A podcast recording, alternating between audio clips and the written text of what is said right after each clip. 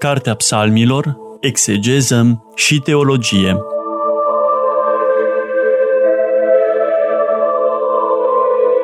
Program biblic susținut de preotul dr. Cătălin Varga, membru în Uniunea Bibliștilor din România.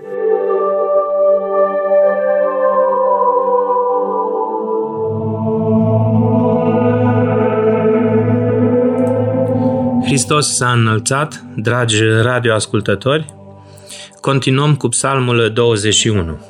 Data trecută am subliniat câteva versete mesianice ale psalmului, urmând ca în emisiunea aceasta să facem corelația cu receptarea lor în Noul Testament. Versetele la care am făcut referire spunând că sunt mesianice, adică se referă la Isus Hristos și la epoca sa din Noul Testament și la lucrarea sa de mântuire, sunt chiar primul verset, ne amintim de el, Dumnezeul meu, Dumnezeul meu, ia aminte la mine, de ce m-ai părăsit? Departe sunt de mântuirea mea cuvintele greșalelor mele. Cea de-a doua parte mesianică a psalmului sunt versetele de la 16 la 18 care spun așa că mulățime de câini m-a înconjurat, adunarea celor vicleni m-a împresurat, mâinile și picioarele mi le-au străpuns, toate oasele mi le-au numărat, iar ei priveau și se holbau la mine, împărțit au hainele mele loruși, iar pentru cămașa mea au aruncat sorți. Iar cel din urmă verset, pe care l-am abordat în emisiunea trecută strict în dimensiunea vechi testamentară și în teologia ei, este versetul 20, Izbăvește-mi sufletul de sabie și din gheara câinelui viața mea. Vă aduceți aminte, vă spuneam că într-o traducere mai acurată ar fi Izbăvește-mă pe mine cel întâi născut al tău, termenul de monogene, făcând trimitere directă către persoana și lucrarea soteriologică a Mântuitorului nostru Isus Hristos.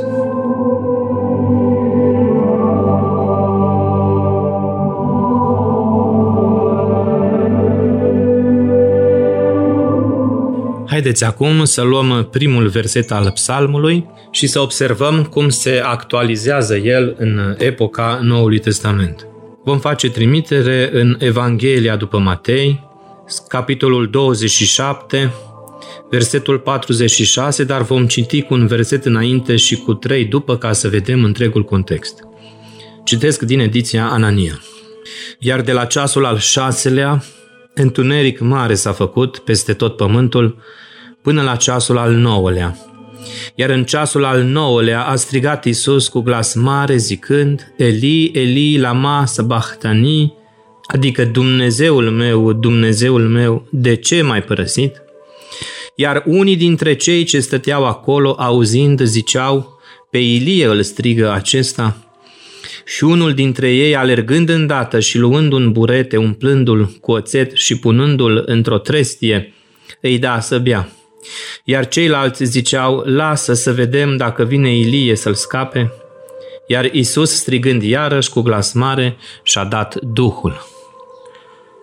Textul citat face parte din așa numita batjocorire a celui răstignit, după cum numesc unele ediții critice biblice această pericopă.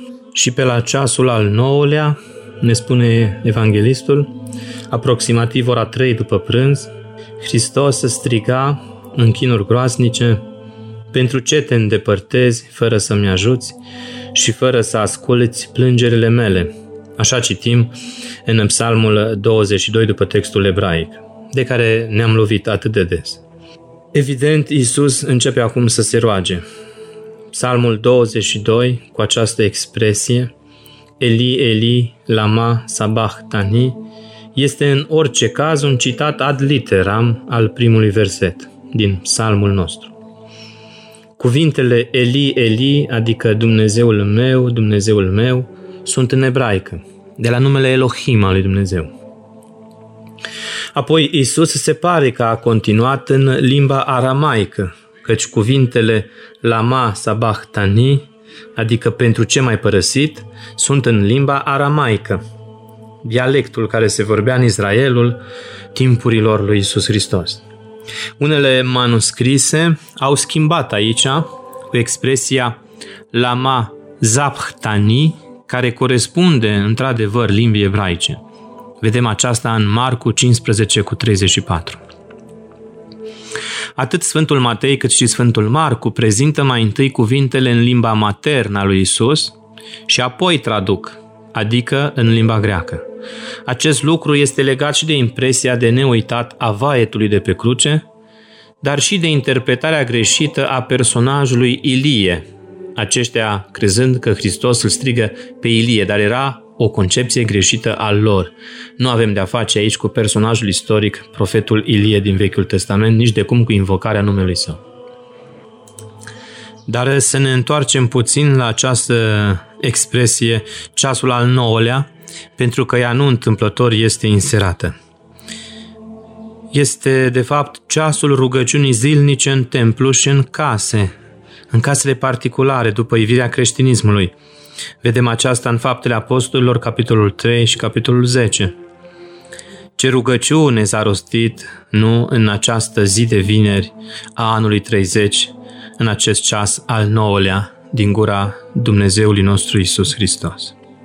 Și mai mult decât atât, în perioada aceea se jerfea zilnic mielul de ispășire în templu, conform textului vechi testamentar, pe care îl vom și cita ca să ne întărim argumentația, din capitolul 29, începând cu versetul 39.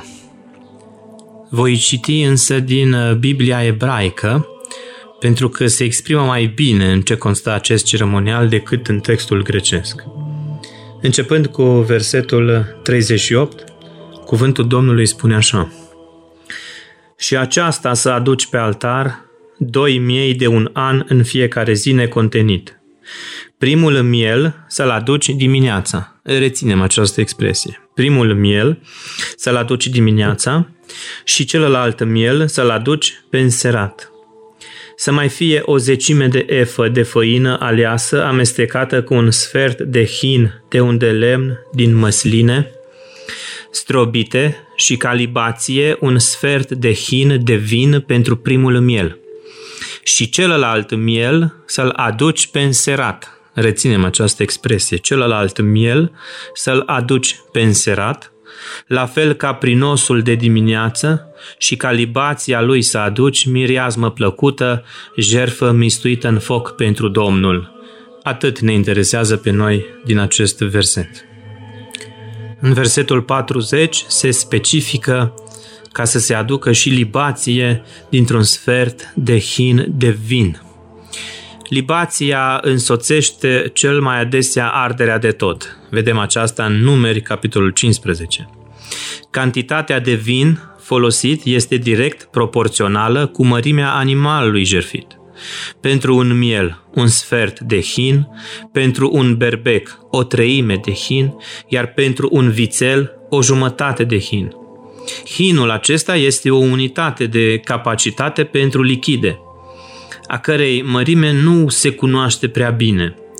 Biblia de la Ierusalim, la Biblia de Jerusalem, editorii francezi spun că ar consta în aproximativ 3,89 de litri, iar uh, traducțiunea ecumenic de la Biblă, traducerea ecumenică a Bibliei, tot în limba franceză, spune că ar consta undeva în, în jurul cifrei de 7 litri jumătate și se avansează tot felul de astfel de valori. Care era exact? Cantitatea ne interesează mai puțin. Important este prezența vinului în ideea de jertfă vechi testamentară, pe care vedeți creștinismul îl preia și vinul la Sfânta Liturghie se preface în sângele Domnului, iar pâinea sau mielul de jertfit, cum era în Vechiul Testament, Hristos însuși vom vedea în Noul Testament că este mielul lui Dumnezeu, cel ce ridică păcatele lumii pentru mântuirea omului, aducându-se pe sine ca jertfă, pâinea aceasta transformându-se sau prefigurându-se, mai bine spus, în uh, trupul Domnului nostru Isus Hristos. Prin urmare, ca să revenim la textul Mateian de unde am plecat, Vă spuneam că nu întâmplător ne este dat acest detaliu că era ceasul al nouălea. Acum Iisus însuși se aduce pe sine jerfă ca mielul lui Dumnezeu, cel ce ridică păcatele lumii. În ceea ce privește semnificația și simbolismul acestei expresii rostite de gura Sfântului Ioan Botezătorul și anume mielul lui Dumnezeu, în limba originală Hoamnos tu theu, părerile specialistilor sunt dintre cele mai diverse. Vom trece foarte pe scurt în revistă câteva dintre ele. O bună parte dintre exegeți consideră că această expresie are de-a face cu mielul apocaliptic al lui Dumnezeu. Biblistul Barrett, spre exemplu, într-un studiu al său dedicat interpretării expresiei respective, este de părere că acesta trebuie să fi fost înțelesul intenționat de Ioan Botezătorul în mărturia sa. Așadar avem de-a face cu expresie cu bătaie lungă. Aceasta pentru că figura mielului izbăvitor sau biruitor apare în cartea Apocalipsei în două ipostaze. Odată în capitolul 7 cu versetul 17, mielul Hristos fiind conducător al poporului, citez, căci mielul, cel ce stă la mijlocul tronului, îi va paște pe ei și va duce la izvoarele apelor vieții și Dumnezeu va șterge orice lacrimă din ochii lor, sau în a doua ipostază din capitolul 17 cu versetul 14, mielul care va distruge puterile răului pe pământ. Citez, ei vor porni război împotriva mielului, dar mielul îi va birui pentru că este Domnul domnilor și împăratul împăraților și vor birui și cei împreună cu el chemați și aleși și credincioși.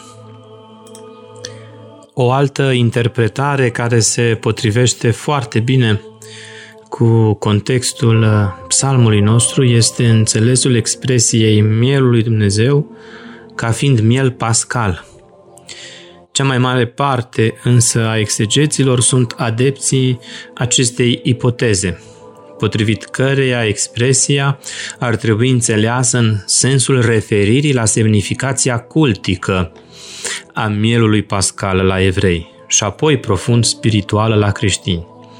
De exemplu, biblistul german Rudolf Schnackenburg Afirmă de altfel faptul că o exegeză corectă a textului mărturiei Sfântului Ioan Botezătorul nu poate trece cu vederea profunda legătură cu simbolismul și cu semnificația mielului pascal iudaic, dar și faptul că în spatele unei astfel de mărturii se găsește o întreagă teologie ioaneică pascală. Probabil că aceasta va fi fost și intenția evanghelistului Ioan când a consemnat mărturia Sfântului Ioan Botezătorul despre Isus Hristos. De altfel, argumentele aduse în sprijinul acestei interpretări sunt deosebit de relevante. Simbolismul Paștelui în Evanghelia după Ioan este un element definitoriu al Cristologiei ioaneice și este asociat întotdeauna cu evenimentul morții lui Isus. Aceasta cu atât mai mult cu cât în gândirea creștină Mielul Hristos ridică păcatul lumii întregi prin moartea sa. Iar în Ioan, capitolul 19, cu versetul 14, evanghelistul arată că Isus a fost condamnat la moarte cândva la amiaza zilei dinainte de Paști. Iar acela era chiar momentul în care preoții se pregăteau să înjunghie la templu miei pascal, după cum am amintit.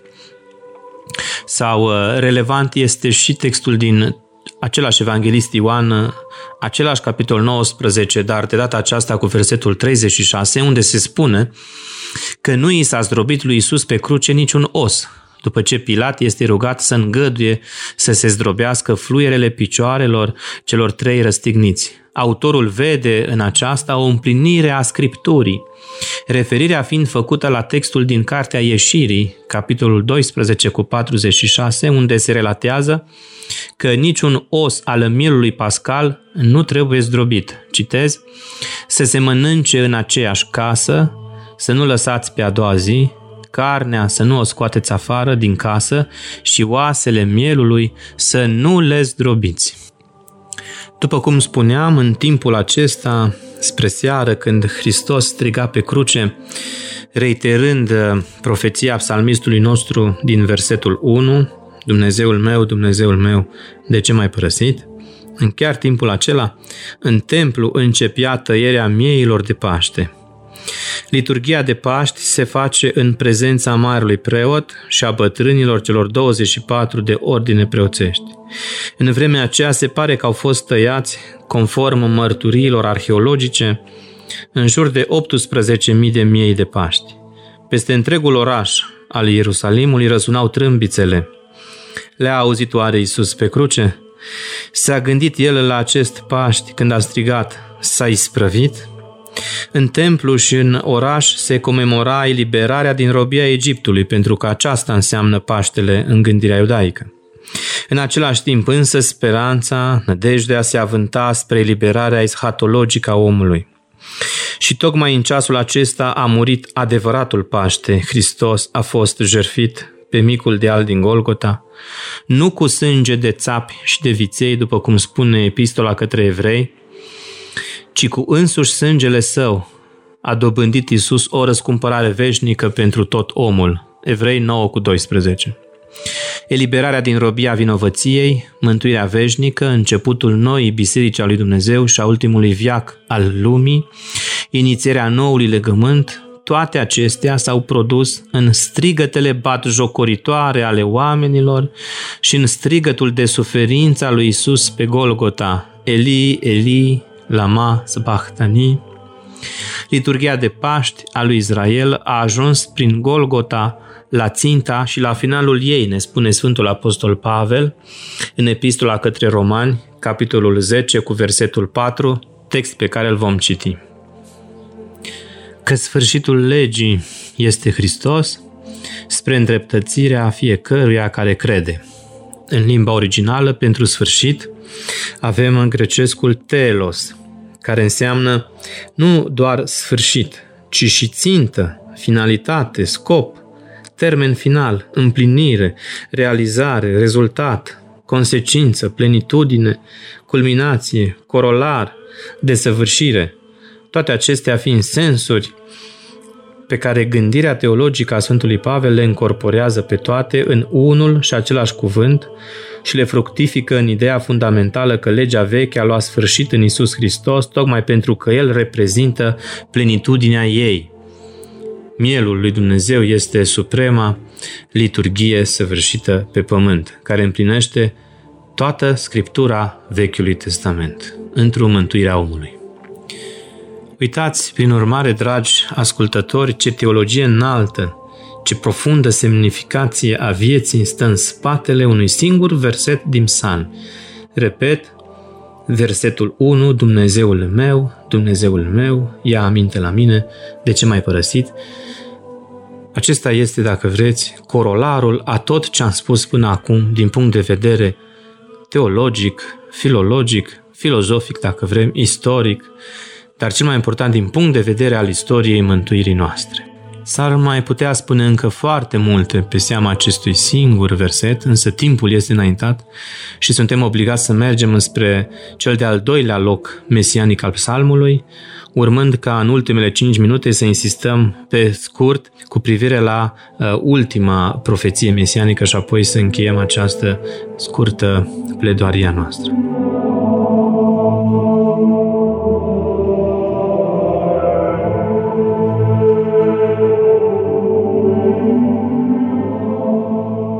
Textul al doilea este, după cum spuneam, începând cu versetul 16 până la 18.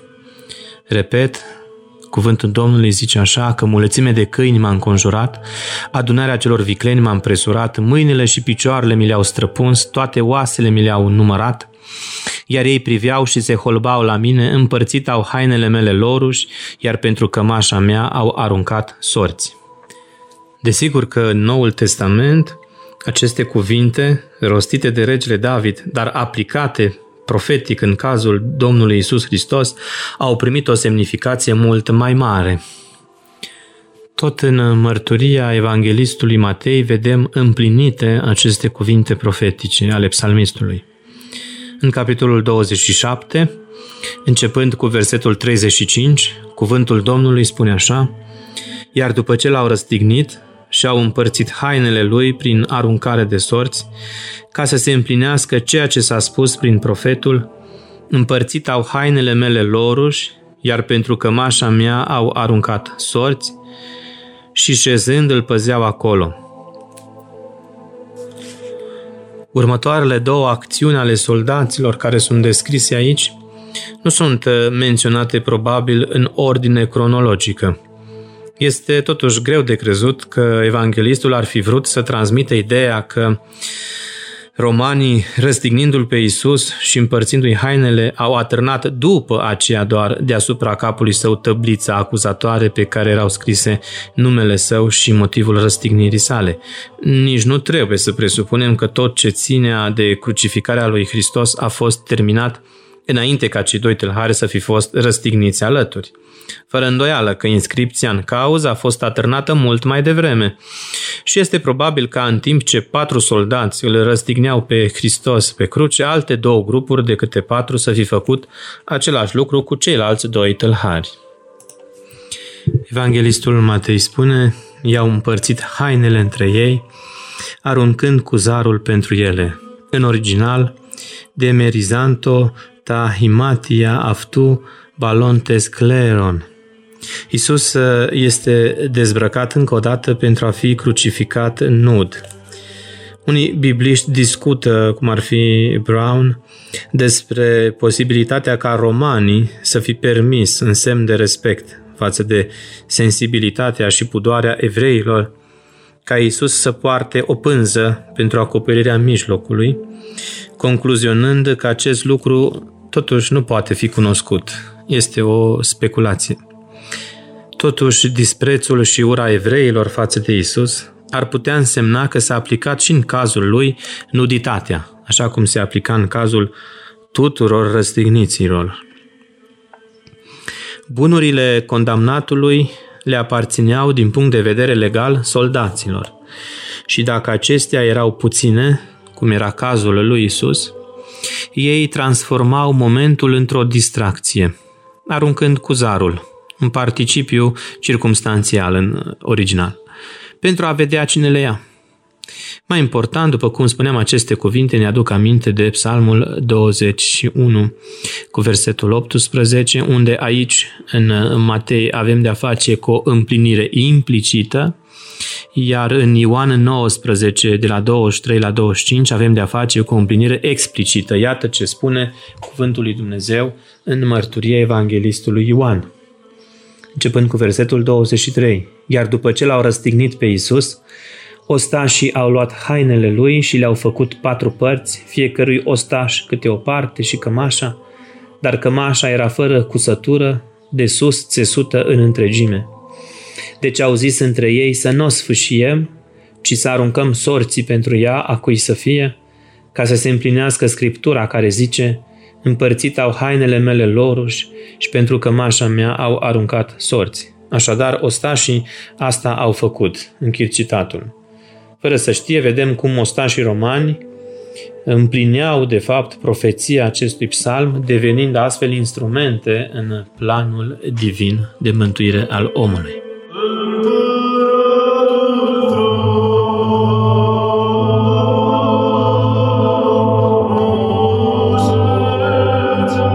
Și iată-ne ajunși cu pași timizi la cea din urmă referință mesianică a textului, pe care o citim de data aceasta din uh, versetul 20. Izbăvește-mi sufletul de sabie, știngheara câinelui, viața mea. Sau, după cum spuneam, izbăvește-mă pe mine, cel întâi născut, fiind traducerea originală după Septuaginta. În acest moment al psalmului ne regăsim la acel strigăt eroic care este propriu credinței desăvârșite. Dincolo de orice dezamăgire, credinciosul lansează apelul său de nădejde în certitudinea că Dumnezeu nu poate să rămână indiferent până la sfârșit. În sensul acesta avea să afirme profetul Ieremia în capitolul 23 cu versetul 23 următoarele cuvinte – eu sunt un Dumnezeu de aproape, zice Domnul, iar nu un Dumnezeu de departe. Cu alte cuvinte, eu sunt Domnul tău, care te aude și care este grabnic să asculte cererile tale și să împlinească rugăciunile tale de mântuire. Vedem descrisă o pleiadă de fiare care scrâșnesc din dinți, câinii, leii, inorogii, cum spune mitropolitul Anania, dar mai degrabă ar fi unicornii mitici, dacă e să ne referim la cuvântul ebraic reem, după cum spun unii filologi. În orice caz, toate aceste fiare sunt gata să se năpustească asupra prăzii, însă cel care se roagă simte că de acum este încredințată întreaga ființă în mâna lui Dumnezeu. Cuvântul ebraic nefesh, adică întreaga ființă vie, sufletul, unicul lucru, adică singurul meu bine, viața, poate să fie scăpată de sabie și din gâtul fiarelor numai de Dumnezeu. Sufletul omului poate fi salvat doar printr-o intervenție eliberatoare a lui Dumnezeu. Și poate că această intervenție este proclamată de poetul David în concluzia psalmului său, care sigilează lamentațiunea sa. Iar concluzia psalmului este aceasta, Domnului îi se va vesti neamul ce va să vină, dreptatea lui îi se va vesti poporului ce se va naște că Domnul a făcut-o. Interpretarea cristologică a versetului citat Izbăvește-mi sufletul de sabie și din gheara câinelui viața mea. Este dată de Sfântul Atanasie cel Mare, care în tâlcuirile sale la psalmi spunea următorul lucru, citez, Izbăvește de sabie sufletul meu, prin sabie semnifică răutatea iudeilor, iar nebunia lor o arată prin acestea, gheara câinelui, gura leului și coarnele taurilor. Și din gheara câinelui pe cel unul născut al meu, cele ce sunt de sub gheara câinelui le numește însuși câinele, căci nu este bine zice să iei pâinea fiilor și să o arunci câinilor. Citat din Evanghelistul Matei, capitolul 15. Sabie ar putea fi și diavolul, care încearcă pururea să rănească.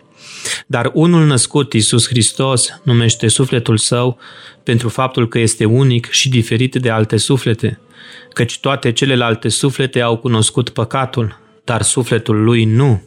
Și pentru faptul că are pururia unire veșnică cu cuvântul lui Dumnezeu după ipostas cu trupul.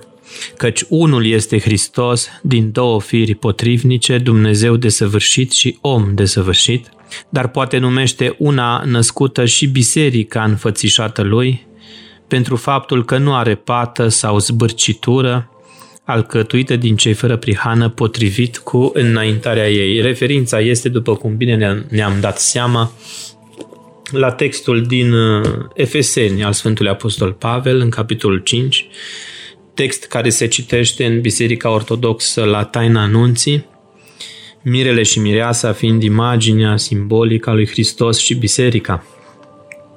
Iată ce spune textul biblic.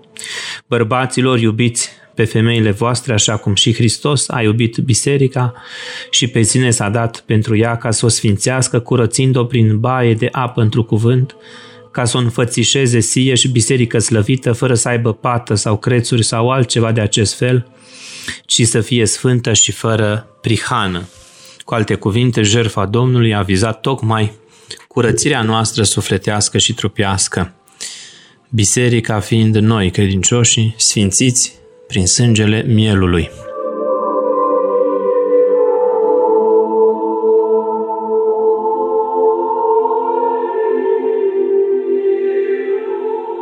Cam acestea ar fi, iubiți ascultători, așa în linii mari, interpretările exegetice și teologice ale dimensiunii cristologice a acestui psalm 21.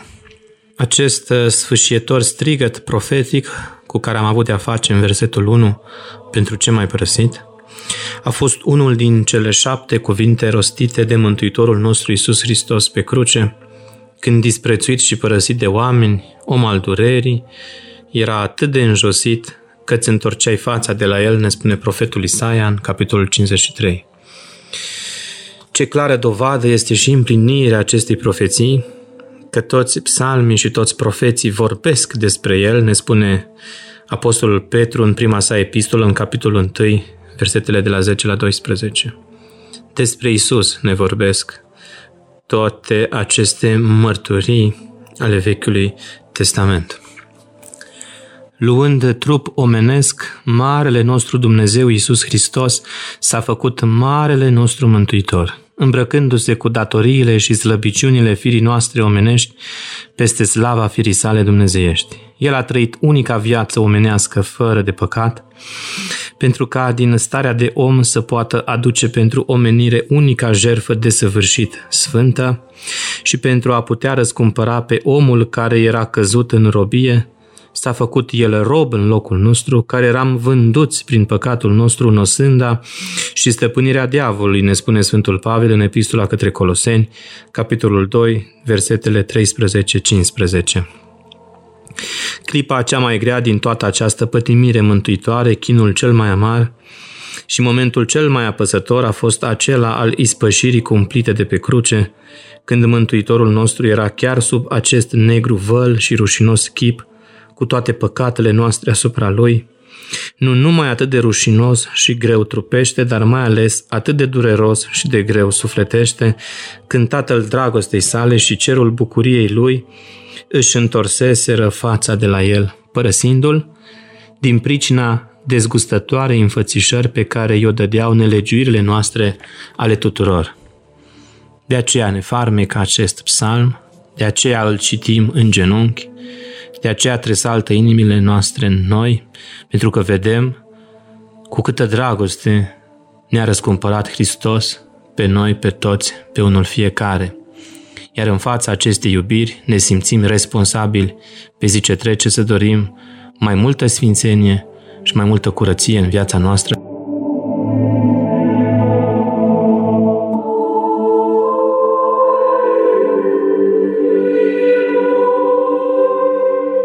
Cartea Psalmilor, Exegeză și Teologie.